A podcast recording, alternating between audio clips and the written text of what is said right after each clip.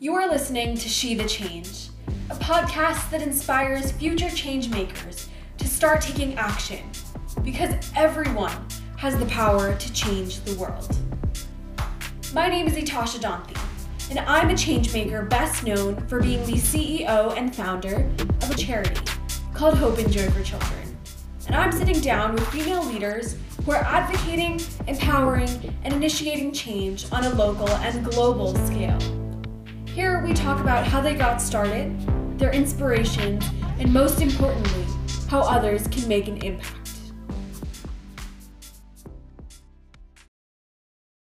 Today, I had the amazing opportunity to speak with Carolina Dubiel. Carolina is the CEO of a global nonprofit, a Civil Air Patrol cadet in the U.S. Air Force Auxiliary, and holder of a student pilot certificate. In an effort to introduce more young girls into traditionally male dominated STEM fields, she founded and personally manages the Girls in Aerospace Foundation, a nonprofit organization focused on bringing aerospace opportunities to hmm. women worldwide, impacting over 15,000 young women to date with events, webinars, and programs. Past webinars at Girls in Aerospace include a meet and greet with NASA astronaut Bonnie J. Dunbar and a space law webinar with communicator Lauren Killam.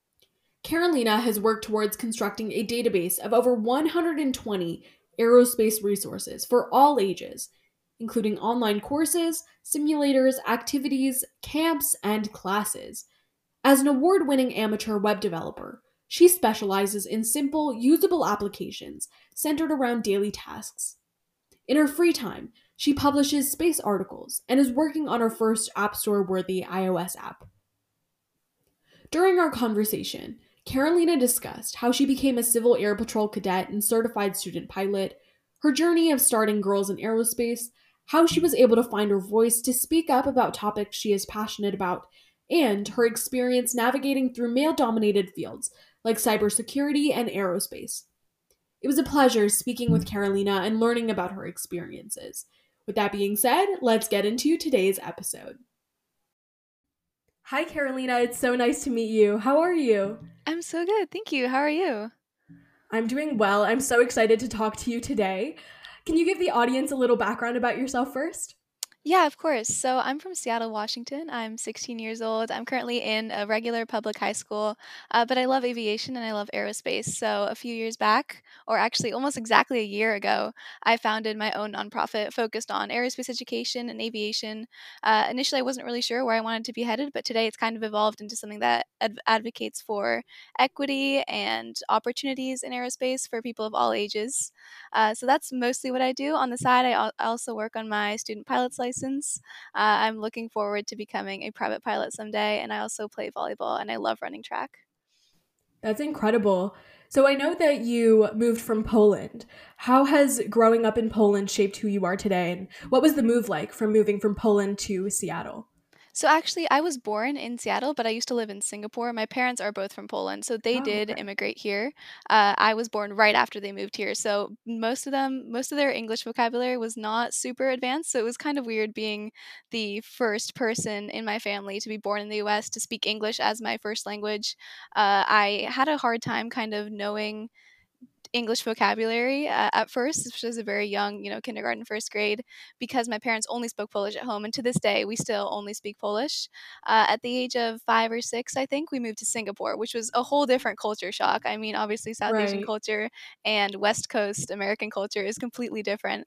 So, uh, seeing all the different cultures that I grew up in, whether it's Polish American and immigrant kind of culture here in the US, and then immigrant in Singapore uh, and part time resident in Singapore was super weird uh, and all the languages and cultures and types of people I got exposed to, I think really shaped the way I approached uh, a nonprofit that advocates for equity because I had seen so many Mm. lifestyles and so many cultures and ways of thinking between people. So I think I, I really credit it to a big part of who I am today is that I was constantly moving around between continents. No, I completely agree with you. I think as someone who also has immigrant parents, I think we can relate on that front because we have some sort of worldview. And I think it's interesting how we're both working towards bridging the gender gap in different fields. And, you know, it's really interesting to connect with people like you. Um, so, yeah, I'm really excited for the uh, portion of our conversation where we will talk about girls in aerospace and your organization. I'd love to also hear more about who were your inspirations growing up and how has moving from place to place shaped who your inspirations are. That's a really good question. Uh, I think I didn't really have big celebrity role models growing up, and it might Mm, have been because uh, I wasn't super into American pop culture just because my parents were not American. So we didn't watch the classic American movies or listen to the American radio until I was, you know, at least partway through elementary school. And all my moving right. around happened when I was very young. I came back from Singapore when I was six or seven, and I've lived here in the same house ever since.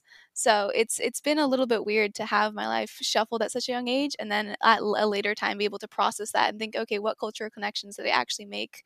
So I'd say that my influences and my role models were mostly my parents, uh, because Mm, seeing them being able to adapt to such a different uh, way of life in the United States than they had in Poland uh, was really inspiring to me. They were able to create something and move here and just make the, an, another life for themselves, and they've raised me and my sister with a very open mindset that I really appreciate. Uh, within the aerospace world, I I really admire just your your average women in aerospace, which is uh, really kind of an ironic phrase because it's not average to have women in aerospace. But I love just mm, meeting someone on the street, and it happens sometimes. It just happens that you know she's a pilot for Alaska Airlines, uh, or she is in the Air Force, and things like that. Meeting those women, it's only happened a few times, but every once in a while I come across them, and it's just incredibly inspiring to mhm, see people who are just I could mistake them for anyone and they happen to be incredible women in aerospace. I take that as a big step in progress because it shows me that there isn't one image for what a woman in aerospace looks like. There isn't one box that they have to fit in, one definition, mhm. uh, and it's it's really nice to see that it's finally starting to become normal that women are pilots and engineers and people in the Air Force. Yeah, oftentimes when certain groups of people aren't portrayed in the media, it's hard to relate. And I think it's so special when you meet like minded people, people who relate to you, and you can relate to them to jump off of your passions and feel like you belong. I think that's really key. Um, and I think it's so amazing that you've met people like that. So, how did you get into aerospace in the first place? Was it your parents who influenced you, or was it something else? it was completely by accident. Uh, if you had told Wow. me like two years, three years ago that I would be into aerospace, that I would have my student pilot's license before I had my driver's permit, I would call you Mm, absolutely insane. I had no idea. It actually happened by accident. Uh, my mom was late picking up my sister from school one day, and she bumped into one of her old time friends who told her that her son was joining this organization called the Civil Air Patrol, and they have a mhm, cadet program that he's going to be part in. It's the Air Force Auxiliary. He'll be, you know, doing some sort of pilot training. She made it sound like this really cool aerospace cyber program for kids. So my mom was like, "Oh, they're having an open house. Why don't you go as well?" Uh, so I mhm. went, and I was absolutely terrified. I, when I say I was scared, I mean I was so intimidated. There's a bunch of kids my age wearing Air Force uniforms in a National Guard armory. And I mean, I, I was super scared. I had never done anything to do with the military aerospace before, but I loved Mm, it. And I loved the the fact that I was actually getting to have an orientation ride in an aircraft and the fact that I was doing military drill and being with people who had served in the military and learning mhm. from them and learning character development and leadership and all of that. So initially that's how I got my start in aerospace was joining the cadet program in the Civil Air Patrol, which I'm still in going on two and a half years. It's been really amazing. Uh, I've gotten to fly an actual aircraft over Seattle, which was awesome. Uh, but again, I did not see this coming at all. I've always liked space and planes as a kid. Mhm. I loved, I, I traveled a lot, so I loved flying in planes. It was like my favorite thing going to the airport. But I never saw myself flying a plane or being in the Air Force or anything like that. That's incredible. Yeah, that first day when you went to the cadet program, did you see anyone who looked like you, or was it mainly uh, male dominated? It was hugely male dominated. I think when I joined my hmm squadron, there were maybe two other females in a 60, 70 person squadron. That was including all the senior members, all the adult members.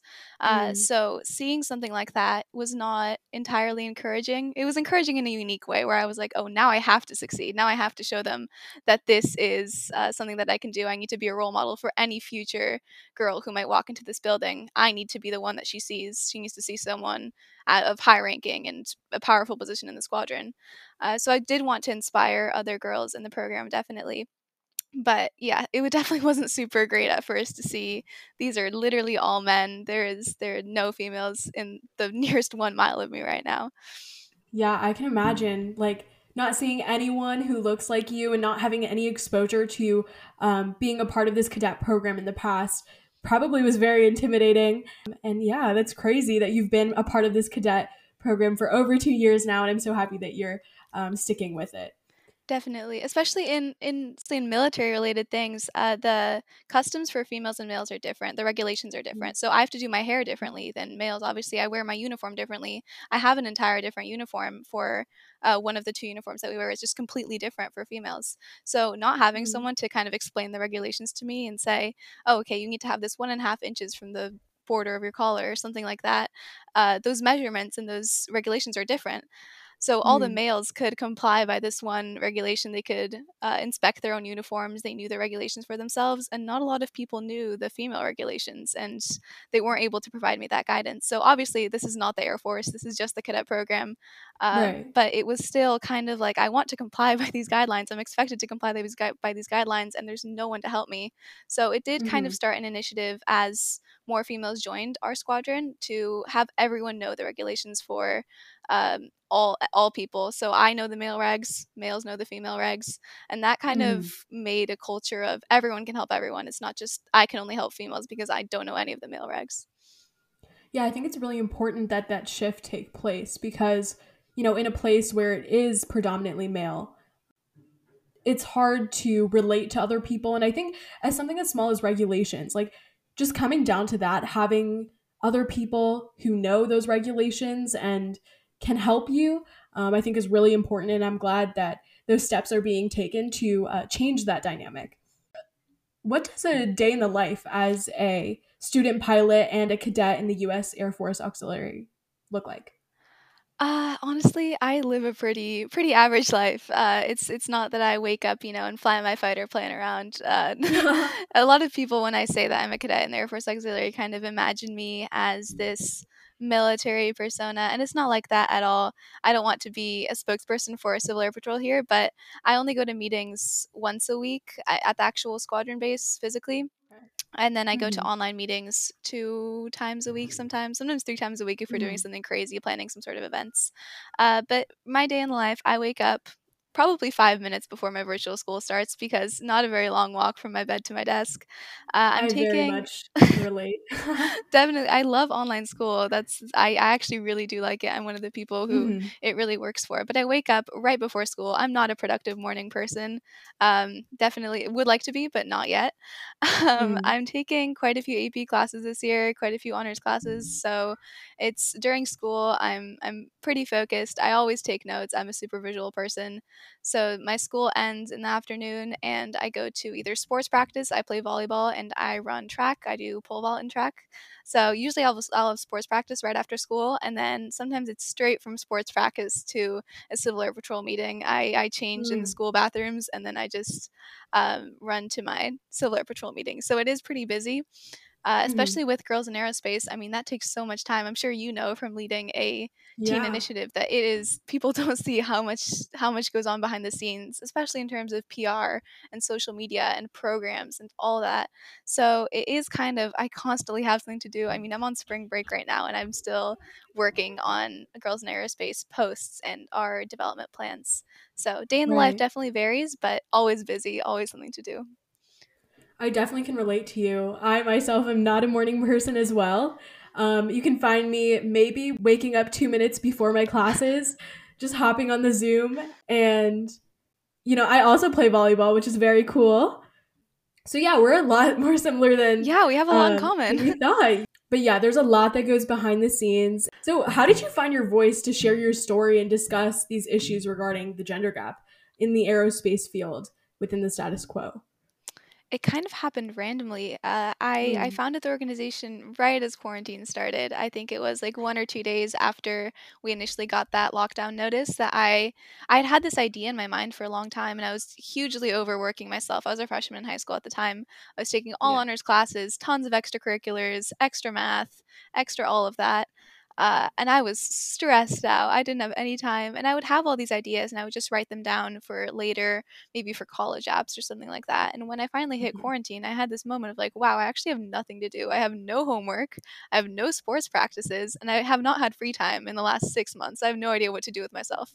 So I pulled out that notepad of ideas I had written down. And that was kind of the one that stood out to me the most was a nonprofit focused around aerospace education. So mm-hmm. I started kind of planning and I was like, do I want to do this alone? Do I want to, want to have a big group of people, small executive board? Uh, how do you even structure an organization? I mean, like, you, they don't teach you this in school, how to start your own nonprofit. So I took a deep dive into um, how other people did it. I looked into other teen led nonprofits that I could find online or on Instagram. Uh, and I kind of started a blueprint and it was a super rough outline. It was kind of a three year plan of where I wanted to get eventually. So I just started working on it. I started an Instagram page, started a website, and I tried to gain at least a little bit of a community. And it just mm-hmm. it blew up. It really did. It was um, within a few days, I was having people reach out to me. You know, women in aerospace were reaching out to me and saying, "This is like a great, this is a great cause. Can I get involved with it? Can I speak for you? Can I lead a webinar?" So it was really awesome getting that support in that community right away. But honestly, it was kind of just a random thought that I had, and I, I thought this is something that I really want to do. This is something that's been in my mind, and now I have the time to do it. So. That's amazing. Were there any like doubts you had prior to starting the nonprofit? Because like you said, we don't learn this in school, right? So like were there any obstacles that you were For anticipating sure. and how like nervous were you to start this organization I mean, it's been it's been really weird because I think I've been both it's both a blessing and a curse to be a student mm. who's a high achiever in school. Because on one hand, yeah, I have good grades, I take hard classes, I feel like I can succeed in school, but I also have this notion of if I don't try something and I'm not perfect at it right away, it's not for me. And that's just something mm. that I've learned through uh, being like school coming easy to me. The way that school teaches really works for my learning style, uh, which is not the case for everyone. But having that be the case for me has made it kind of difficult to explore new interests because I'm right. I'm not used to failing at something or even not even failing, just not being good at it right away. It just really bothers me. So I was really scared of not succeeding right away or not getting an audience right away, uh, and that was going to discourage me. And obviously, it did not happen overnight. So yeah. I think that that served as a really, really great learning opportunity for me to discover that it's okay if you try something and you're not immediately the best in the world at it. I mean, that is how learning works, and not everything is like school. Not everything is going to be taught in your learning style. So starting mm. like an Instagram page, you're not going to have a thousand followers in one day. Uh, yeah. And that was an awesome process for me, but it was really, really difficult at the time. In retrospect, it was great. It taught me a ton. But when I was first doing it, I was like, dang, I'm not famous yet, and it's been two hours where this is going nowhere. Right. No, it can be incredibly discouraging when something that you're so passionate about doesn't seem to be resonating with people, but it's really just that Instagram algorithm. For sure. It takes a while to reach people. It really does. And it takes it does, a lot of commitment yeah. on your end to get it happening. Mm-hmm. So, for being the face, uh, the CEO of Girls in Aerospace, was it difficult to be put in front of audiences because I know that being a CEO of an organization requires you to speak in front of large audiences and um, be a part of that community. So, what was that like? Honestly, I, I was expecting to struggle with it, and that was one of the things that I actually didn't didn't really struggle with. And I think the reason mm. was because I was I was so passionate about it, and I had so much to say that I was waiting to be given a stage, and I was waiting to be handed the mic and to be able to say something. So when I did get those opportunities to appear in panels and webinars and all of that, I was just so eager to tell people, uh, "This is what I founded. This is what we do. Uh, come join us. This is this is awesome. This is what we're mm-hmm. doing." And I honestly wasn't very nervous for it. Uh, in fact, I was super, super excited to finally get to share from a different platform than the one I had built myself. So that right. is actually one of the things that I didn't struggle with, and I'm very grateful for that because speaking to people and communicating verbally during a time of quarantine is something that's really valuable in sharing your message. Right. Mm-hmm. Yeah, no, I know. I find that really interesting because a lot of people do struggle with public speaking and finding their voice because they feel alone but I think it's really special that you were able to find that so quickly and resonate with so many people as a part of your organization. I know that for me, I quickly realized that my cause was so much bigger than my own uh, insecurities within my public speaking abilities and what I was fighting for and what I was passionate about was more important than any of the insecurities that I was pointing out, but nobody else would recognize um, in an interview or whatever I was doing, right? So I definitely can relate to you on that front. Definitely. Yeah, I think it was very encouraging to know that I wasn't just speaking for myself. I was speaking for mm-hmm. everyone who supported the organization and all women in aerospace who related to the message that we were trying to send. So, knowing that it's not just me trying to convince people to like me or to convince people to uh, resonate with my personality, it's me trying to convince people to resonate with an idea that I am I have experienced firsthand and I know other people have as well. So, that makes it a lot less scary to know that you're not marketing yourself, you're marketing something much bigger than you and much more important than you. Yeah. So we've been touching on girls in aerospace, but I'd love to dive deeper into that. Can you tell the audience a little bit about girls in aerospace, what you guys do, any initiatives that you have coming up, or past initiatives? For sure. It's kind of hard to sum up uh, a year of progress in just a few a few minutes mm-hmm. of talking, but uh, we're completely teen and student run. So all our staff members, all the people we collaborate with, uh, are students, and of course we have guest speakers and webinar leaders and conference panelists who are not in their professionals in the aerospace field. But I pride myself on the fact that this is all completely organized by people like me, and it could be people like you watching who uh, are teens and who maybe don't think that they have this, as much aerospace experience, but we can bring them in and have them host something really awesome. Mm. So we're working on a few initiatives right now. Uh, our mission is kind of we have we have multiple pillars that we build off of and one of them is community. I think that's one of the most important ones is having a group of people who uh, look like you who are from similar places to you uh, have uh, experiences that are similar to yours who kind of are working towards the same goal. That can be super encouraging so we do that through a slack community our instagram our social campaigns our outreach programs that kind of share the stories of uh, community within aerospace and within women specifically in aerospace. Uh, we also have outreach programs, including a magazine that we published last December that was made to kind of share role models and to uh, share the stories of ordinary women in aerospace, which again is kind of ironic because it's right now not ordinary to have a woman in aerospace, and that's that's kind of mm-hmm. the whole mm-hmm. problem.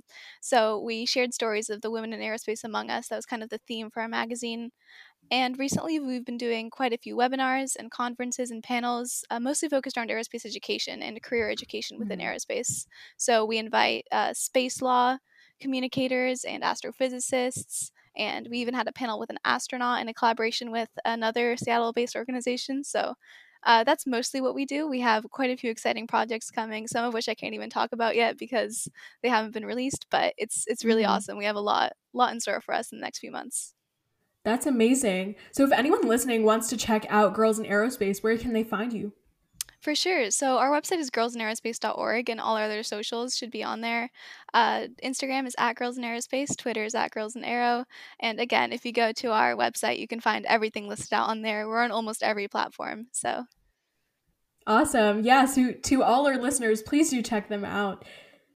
I'd love to hear more about the process of getting started with the organization. What were those first steps? What were the resources you used to get it started?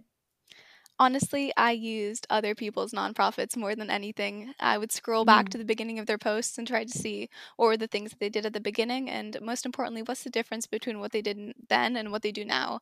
Uh, trying to get what they learned and apply that to my own organization from the start. Uh, and I definitely did still end up changing completely the blueprint from what I had originally. But uh, I think definitely looking into other people's organizations and seeing the change that they made uh, between their first post or their first podcast or uh, their first website and now is a really valuable mm-hmm. asset for yourself because you can kind of start pinpointing uh, they changed this or they started posting less often or more often or differently uh, that can be really useful to see and to apply to your organization right away so you don't have to learn those lessons over and over uh, mm-hmm. i didn't really do coffee chats with anyone, which is something that I actually regret. I wish I had met with a leader of a nonprofit and asked them for a coffee chat of some of some sort or uh, some sort of get together so that I could actually verbally talk to them. What was your mm-hmm. process of starting the nonprofit? But I never did that, which was uh, unfortunate. To any young change makers out there, do take advantage of people who can talk to you verbally and can meet with you, especially during quarantine. It's super super valuable to actually have face to face communication. But honestly, I completely winged it. Uh, I started on the Instagram page as our only social media and our website, mm. and we just worked from there. Starting with just Instagram posts, then maybe a webinar here, a webinar there, an Instagram takeover, a magazine, and it's just grown. That's incredible. Yeah, I think what's really special looking at the light of the light at the end of the tunnel regarding quarantine, it's so much easier to connect with people online, meet Definitely. with people online, and you know, it's really opened up this space of virtual um, get togethers. And I think taking advantage of the opportunity, especially now, is really important. Um, when you find something that you're passionate about, just stick with it, and the resources are there now, and the time is For there. Sure and your voice deserves to be heard. Um, that's to anyone listening who's thinking about starting their own passion projects, who's thinking about advocating for whatever causes they believe in. It's so, so important that you trust yourself and your own voice. Um, and it's so incredible to speak with a success story. Definitely. And because of that, I've I've actually set up a coffee chat system for anyone who would want to uh, talk to me about how I started my nonprofit. I'll give you all the specifics, all the programs, all the details. Uh, so I do I do have that linked on my LinkedIn site. You can just find that by searching out my name, Carolina Dubiel. You can just book a coffee chat with me, and I, I'd be happy to meet with anyone who's looking to start an initiative or a hackathon or a project of any kind. That's amazing. No, I think what's really special now that I think about it is that people are just an email away. And the worst that can truly happen is you don't receive a response back. And I feel like something about that is so intimidating, but in retrospect, just move on to the next person. Like there are so many resources out there, so many people who have gone through what you've gone through, who have um, put out, um, who have started initiatives that are maybe similar to yours and they can really be an amazing resource, an amazing mentor uh, to guide you through the process because, like we said earlier, there is no class for this. So. I, I love that saying, Amazing. you know, you're just an email away. Uh, I used to be really scared to reach out to people because, again, uh, failure is extremely, just, it was terrifying to me yeah. that I could try something and not be good at it, or I could email someone and they could not respond to me. So uh, I started getting into the habit of just I find an interesting person, I find their contact info, and I just send them an email. I explain who I am, uh, how they could help me, what what they could offer me, especially with college professors or people who lead planetariums and things like that. Mm-hmm. I think that I could have a lot to gain from interactions with them. So I just send them an email. Uh, obviously, some of them don't reply. I have plenty that have not replied, and I just yeah. have them written down in a list of people I should maybe not bother again because they probably either don't check their inbox or are just not interested in collaborating with me in that way. But plenty have replied, and I have gotten so much out of cold emailing. Uh, I just, I sometimes just get scared about thinking, what if I hadn't sent this email? What if I had gotten mm-hmm. a sudden rush of imposter syndrome and I just had missed this completely awesome opportunity that I now know I benefited so much from? So right. I definitely, if I could tell my past self when I was starting my nonprofit one thing, it would just be to reach out. Uh, people are so welcoming, and a lot of the time they will respond and they will be super willing and welcoming, and they mm-hmm. will want to help you. So I wish I would have reached out a little bit more. So now I'm trying to be conscious and thinking, will my future self regret not reaching out to this person? So I definitely write a lot more cold emails now. Yeah, that's incredible. What's your cold email guide? What advice would you have to anyone listening who's looking to cold email someone but is really intimidated? Honestly, I would say don't overthink it. Like don't look in, don't start googling cold emailing guides. I know I always did that and I would like start mm-hmm. overthinking mm. like, "Oh, maybe I should have said this differently." Uh just put your true self forward, which I know is super difficult in written responses. I was applying for programs that could only have me have written responses with no resume, no cover letter. I just had mm-hmm. to answer their kind of interview questions in a written way while letting my personality shine through, which is so difficult because it's hard to express yourself in a written way and show your uh, mannerisms and your personality with just words on a piece of paper. Uh, right. so I would say just say what you want to, uh, what you want the other person to receive. Say it like you would say it in your head. Um, I mean, make it formal, but don't stress yourself out with using words that are too big or too complicated. Uh, I, I think I got the most success when I was just really writing what I wanted to say and not listening to the templates or the rules for that. I just said, here's who I am, here's what I want you to do for me. Can we make it happen? Yeah, I think it's really important to be as direct as possible because, you know, I'm sure these people that you're planning on reaching out to are really busy and having a succinct email um, that really gets to the point, but you know, shows your passion can be infinitely um, uh, beneficial to you, any initiative that you're planning on starting, and um, just to gain knowledge in general. For sure. I think when you start l- using those templates and getting caught up in those articles that people write about how to write the perfect cold email with the biggest chances of someone responding, you kind of lose a lot of your own voice that you would have portrayed if you had just written the way that you write. Uh, it also it also lets your personality shine through, which can save you a lot of hassle later because there's some people who you just will not have a good time collaborating with just based on the fact that you learn uh, and how they learn, and maybe it's not compatible or you guys just just can't work together. So if you put up a false persona in an email, uh, that might lead to problems down the road. Whereas if you just show yourself and your interests and your passions right away, uh, if that person responds, they will know who who you are and who they're working with. It can it can save you a lot of trouble down the road. One hundred percent. You know, we were talking about imposter syndrome a few minutes ago. What is imposter syndrome, and how has it affected you? Imposter syndrome is something that everyone gets. It's when you think that you're not qualified for something, or you think that you don't belong in an environment or a field of study, even though you're perfectly capable of it. And again, everyone experiences it, no matter who they are. It's it doesn't discriminate based on age, race, gender, anything. Uh, and that definitely is such a true feeling to have when you're a teen leading Mm-hmm. an initiative like this, especially a teen working with adults. It can feel like these people are actual pilots. They're in they're in the Air Force or they're working for Boeing or they're working for these huge corporations based on aerospace. They're so knowledgeable. Like, what am I doing here? Uh, I'm literally a high school student. So that's a very real feeling to have. And I think one of the best ways to overcome it is to just keep going, just to push through it and uh, recognize that you do belong here. You can do this. And the fact that you've made it this far is proof of that. So you wouldn't be here if you didn't belong here. Just trust that everything happens for a reason. You you're supposed to be here and your voice has to be heard. Mm-hmm. Yeah, the thing about imposter syndrome, I think, is that your idol has imposter syndrome, experiences it all the time, and it's not an issue that is limited to you or the people around you, whatever it may be. It's even those most famous people who are incredibly successful who experience imposter syndrome and may um, at times kind of prevent themselves from reaching out and taking opportunities that they think they aren't qualified for. Definitely. I think that can really help when you're in the presence of someone that's so incredible and you're like, wow, I shouldn't be here. Who, who am I even to talk to this person? It can be really helpful to step back and say, they have felt like that too at countless times in their lives probably today even they've had a moment where they've doubted themselves so everyone everyone goes through that everyone has to overcome it and Mm-hmm. I, I try to not give it too much thought as soon as i catch myself slipping into that mindset of what am i doing i shouldn't be here i don't belong here i try to immediately snap out of it and think no we're just we're just going to take this one minute at a time one sentence at a time we're going to push through this uh, meeting or webinar or conference whatever i'm at at the moment uh, usually when i'm talking to high profile people uh, and it, it, i just go Mm, through and at the end i recognize i did good i belong here um, but i think it just comes with time and the longer you've been in it the more you feel like you belong 100%. Yeah. So, what was the biggest challenge you faced when starting Girls in Aerospace? I think that the biggest challenge had to be differentiating differentiating myself, excuse me, um, because there's so many people that do this, and there's so many teens that make their own nonprofits and that start their own Mm-hmm. business or things like that.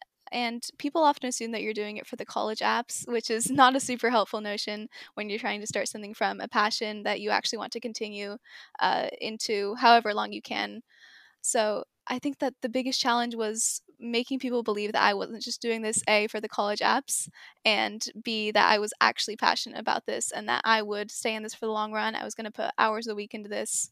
Uh, so definitely differentiating yourself from the thousands of other Instagram pages and websites and all that is the most difficult Mm-hmm. part. No, I do agree with you. I think what's incredibly special is that those who are most passionate, oftentimes, and almost all the time, speak from experience. And, you know, I started She the Change because of my experience as a, as a woman of color and feeling like that gender gap is exacerbated in everything I do. And for you, you know, girls in aerospace, as a woman in the aerospace community where that is not the norm, I think it's really special that we are changing the narrative today and making sure that girls in the future aren't experiencing what we've experienced and changing that reality for them so that they are more encouraged and feel safe and welcome and inclusive in a space in a world where that is far from the reality. Definitely. And I think that I've been I've been very privileged to even get the chances to pursue aerospace in the way that I have. I mean, I, I flew a plane when I was, I think, 14 years old, and that is yeah. not that's not a true reality. Uh, a lot of people don't get to experience that. Planes are expensive. Gas is expensive for planes. Uh, flying, airports, everything like that is super, super expensive. So, coming from a place where I was able to go forth with that and I had programs uh, to make that accessible to me is uh, a very privileged stance that I was taking. And uh, mm-hmm. I understand that as a, as a woman in aerospace, I am already at a huge um, gender minority. I mean, in, in, the professional workforce, it's six to seven percent of women are pilots, which is hugely a uh, tiny amount. Wow. Um, hugely mm-hmm. disproportionate mm-hmm. to the amount of men who are pilots, and uh, that gets even bigger when you consider the race and uh, the lifestyle of people. I mean, less than 150 black women in the United States hold a pilot's license. You could fit them all in one room, and that's military, civilian, everything. So the the numbers are tiny, wow. and I recognize that I am coming from a place of huge privilege to even be able to get a platform like this to advocate for that. So I think it's it's nice for me to be able to share that and share a little bit of the privilege I've been given to even start this with people who have not been so fortunate. And I think that gets down to the core mission statement of what Girls in Aerospace is all about. Mm-hmm. Yeah, uh, just hearing that statistic that there are less than 150 Black women is, is shocking. But then again, I'm not surprised yeah, that's the unfortunate thing. Yeah, it's like, you know, we're doing everything that we can to create that change. And I really, truly believe that you are changing that reality. There are going to be more women in the aerospace community because of you. And I'm so happy to be speaking with you today, a pioneer of that initiative. Thank you so yeah. much. Yeah, I think it all really boils down to role models. And so it, it, it really does not take a lot. It's just someone seeing themselves in aerospace which kind of segues into one of the most frustrating comments I've received. Uh, this is a million times worse than any of the actual discouragement that I've had. Is people telling me, "Well, maybe women just don't want to go into aerospace. Like maybe they just don't like it." And I'm like, mm. "No, you're so close to getting the point. You're so close." Uh, because if women don't want to go into aerospace, uh, it's it might be because they're not seeing themselves in it, and it is because they're not seeing themselves in it. I mean, if you go your whole childhood without ever seeing a woman pilot or a woman astronaut or a woman astrophysicist or engineer, it's natural that you won't feel attracted to those fields because it doesn't seem realistic. So they're so close to getting mm-hmm. the point in that women are not seeing themselves in aerospace positions, which is the reason that the gap is much larger than other traditionally male dominated professions like doctors or lawyers and things like that. Mm-hmm.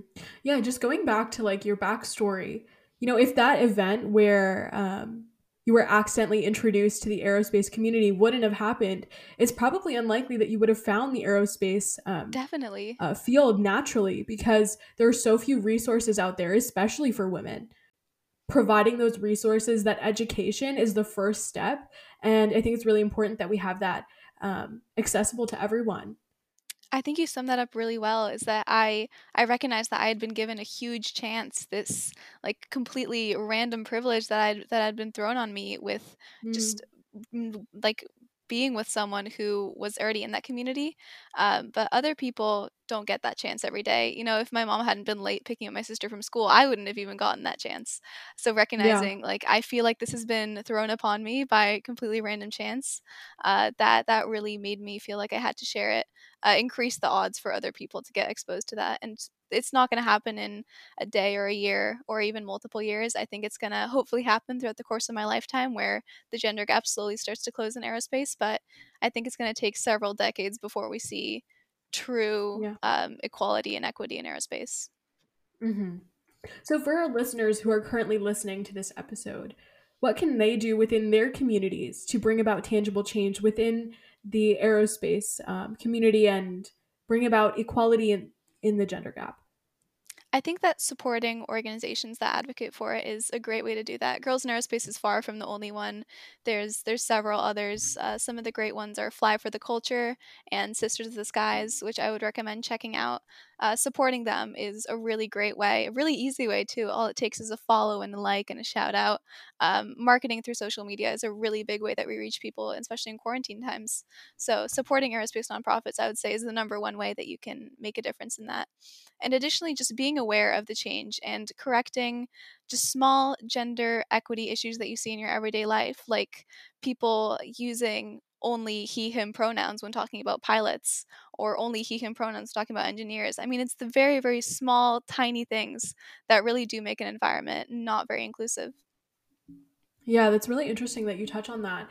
I was reading an article the other day about how translator um, applications um, sometimes when you enter like i want to be a pilot and you reverse translate it back to to a different language and back to the original language it'll somehow just based on the ai how the ai works will um, assume pronouns and generally because of the ai and the the programming behind it it will assume pronouns based on stereotypes and i think that's like another thing that's really interesting how that's you know, something that we don't generally notice in our daily lives. But after reflecting back on the technology I've used, it's it's everywhere, and um, it's really about bringing light to them because they can be changed. Um, it's just a matter of uh, introducing the problem, and there's always a solution. Definitely. I mean, even the fact that when we say pilot, that often defaults to male in people's eyes. And whenever they're talking mm-hmm. about a a pilot who's a woman, they feel the need to clarify she's a female pilot, she's a female doctor, she's a female lawyer. Mm. When yeah. why why is it always the default is male? And uh, th- I think that those small things really perpetuate a lack of change in the gender gap and you know it, it, it won't close if we continue to accept the status quo and these stereotypes that have been going for ages uh, about who can be in those fields and what box you have to fit in in order to be successful in an aerospace or STEM field. Definitely. Yeah. So, what role has technology played in your activism and how has that shaped not only your organization, but your cause in general? Oh, it's played a huge role. I'm sure you can relate to this as someone who leads an initiative through the this whole virtual revolution that we're going through and we've been going through for the past year or so. Uh, I mean, without technology, I wouldn't be able to do really anything with girls in aerospace, uh, especially mm-hmm. webinars and conferences. Technology has made me be able to call into someone who lives thousands of miles away from me and have them teach a class live or teach a webinar live. So, technology mm-hmm. has definitely had a huge impact on me. And on me personally, technology has also had a huge impact. I, I love cybersecurity, and I took part in a cybersecurity competition called the Air Force Association Cyber Patriot Competition last year. Um, my team won in Washington State, and we actually made it to the highest uh, final level that we we thought we would make it to. We made it to platinum division, is what it's called. So that was my first year doing cybersecurity, and I was super proud of that. And that's when I discovered the kind of diversity in aerospace because cybersecurity is hugely related to aerospace fields. Um, all the onboard computers of a spacecraft, those could be hacked. I mean, they're computers. So, how do we make sure mm-hmm. that our spacecraft that's thousands of miles in the air doesn't get hacked by someone with malicious intent who can cause a huge uh, disaster to happen? So, I think that technology has played an impact on my organization by, I mean, making it functional, making me be able to reach other people, but also on myself in uh, making me realize that aerospace is not just being a pilot or being an astronaut. There's so much more to it, and cybersecurity is just one example of how can we make aerospace inclusive. Mm-hmm. No, I completely relate uh, to your point. Um, I think social media is so powerful, and I think we oftentimes forget that. At the click of our um, follow button or opening up our phone, you can be transported to different countries and meet hundreds of thousands of people. And it's honestly incredible to connect with these amazing people and um, hear about their experiences and relate to them. And I, I completely agree. Like, without social media, without marketing, without um, technology, uh, change isn't possible because you can't reach people at the extent that social media does. Definitely. And it can be both a blessing and a curse again, like like all good things here. Uh, it does let you reach a lot of people, which also means that you're you're inevitably going to reach people who don't like that you're doing what you're doing for whatever mm-hmm. reason. Mm-hmm. Uh, and for for every overwhelming positive response that I've gotten, there's been one or two negative comments that I get. My favorites are the ones that are always like the emails with no subjects sent from some sort of anonymous email who are like, "Why are you doing this? This is so stupid." And mm-hmm. it's it's um a lot of people ask me how I deal with that and I I mean honestly I I don't really there's so little of them that I just don't give any attention to them. There's no reason to stress about and no subject email that just pops into my inbox after I publish a newspaper or send out a campaign email. Um, it's it's more funny than it is uh, offensive to me just because it's it seems so pathetic to me that someone is hating on a cause like equity in aerospace for women and i think it on one side it's kind of it's funny and it's embarrassing for them from my side but on the other hand it kind of highlights for me that i do need to keep going because if people don't mm-hmm. like the fact that women are being let into aerospace there's obviously still a problem uh, and it kind of motivates me to keep going in that way yeah i think it's really uh, opened my eyes social media has opened up my eyes to people's perspectives and for the good and the bad like you said. But i completely agree. Equity shouldn't be politicized and, and um, i love what you're doing. Keep up the great work. It's kind of funny. I think the fact that it's sent from a anonymous email in the first place just yeah it kind of just underlines everything. It, right. it shows that people are willing to still be you know still be racist or still be sexist if they take down that mask of knowing who you are and yeah. that that underlines the cause of we need to advocate for equity within between genders between races between upbringings uh, not only to have diversity of things like race and gender but also to have diversity of thought of different upbringings of experiences that shaped you uh, we right. need to keep advocating for that because if people are still willing to hate on it behind the scenes, then it's just like as if they were hating on it openly. Um, mm-hmm. I I take it as if someone was like yelling at me on the street to the same things that they're emailing me. Um, if they were yelling at me on the street, I would obviously want to. I would be angry. I would want to make a change. So I try to use that as kind of a passionate fuel for me to recognize this is a huge issue. If people are saying this behind the scenes, they would say it to someone in person. Mm-hmm. I love that. You know, you were touching on uh, cybersecurity earlier. How did you get into cybersecurity, and um, is that something that you're also passionate about? How did you get into coding? I'd love to hear about it. Uh, yes, it's something that I'm hugely passionate about. I'm I'm struggling choosing if I want to go into an aerospace field or a cyber field, and I'm kind of realizing I can I can do both. I can do cybersecurity within aerospace. Uh, again, I kind of got into it by accident, like most things. Uh, my dad is a software engineer, and he's very good with computers and cybersecurity and uh, setting up VPNs and things like that. So he, we just started with with small things. He kind of introduced me to Linux Ubuntu, and it's it's a very cybersecurity related operating system. There's it's hugely customizable, uh, mm-hmm. and my squadron started doing Cyber Patriot. So I kind of got thrown into it like two days before we were supposed to start our first meeting. I threw together some sort of curriculum. I honestly had no idea what I was doing. I was learning as I was teaching the classes. But uh, somewhere along the first or second class, we actually started doing things with the command line and, you know, the, the black black background screen with the green text. It kind of looks like you're a hacker from a movie. And the fact that that oh. was a oh, real mm-hmm. thing and I was doing, I was writing real code in the command line that was accomplishing something as awesome as making my computer safer or like I was able to find on a Windows uh, CLI, I was able to find the history of every single flash drive I had put in my laptop and the manufacturer. I mean, that's that's pretty cool. That's pretty awesome. So seeing real uh, results that I was getting from cybersecurity, and also just looking like a hacker, which is always a plus.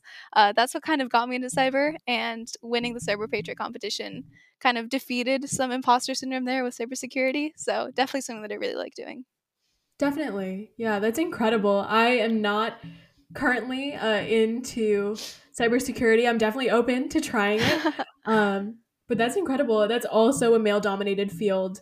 Definitely. STEM in general, I mean, it's it's all slowly closing. I hope that within our lifetime we can finally say that it's becoming equal in STEM, but not quite there yeah. yet. No, I definitely can relate. I'm into uh, and I've been working on some machine learning AI projects. So, you know, still in that coding realm. And I definitely can relate. I think it's interesting how you won this competition. What was it like? You know, I'm guessing that there were many male competitors. What was that winning experience like?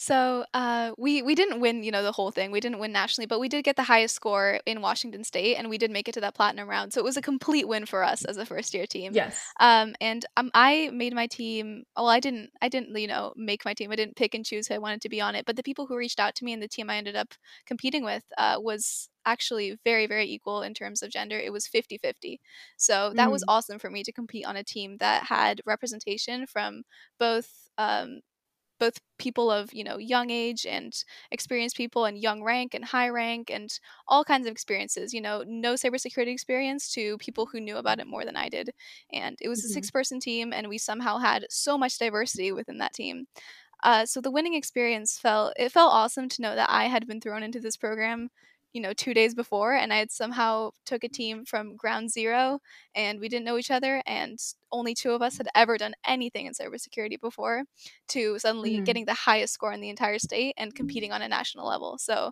that was a really awesome feeling to have and having both that uh, diversity and the diversity of you know race and ethnicity and gender and also diversity of thought uh, having both of those mm. was a super valuable asset for us yeah, I love that. I think it's really special to have um, people of all backgrounds, people of all ages, um, identities, because they all bring different ideas to the table. And I think when you combine your ideas and really gain everyone's perspective, that's when you make um, the biggest impact and um, come up with the best ideas. Definitely. And I took part in a panel a few days ago actually for a hackathon called called Code Hers, excuse me. Mm. And uh, it was awesome because I was actually the youngest in the panel. Uh, so it kind of was weird to speak alongside people who were so much older than me, but it was also super inspiring because they were able to bring a completely different perspective to the table.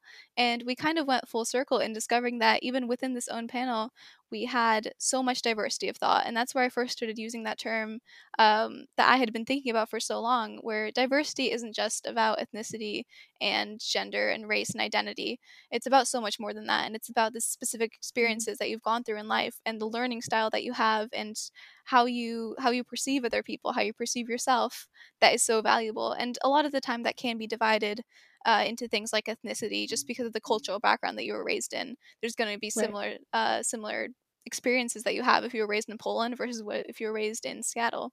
But having diversity of thought and having multiple people with uh, different experiences is super super valuable on any team.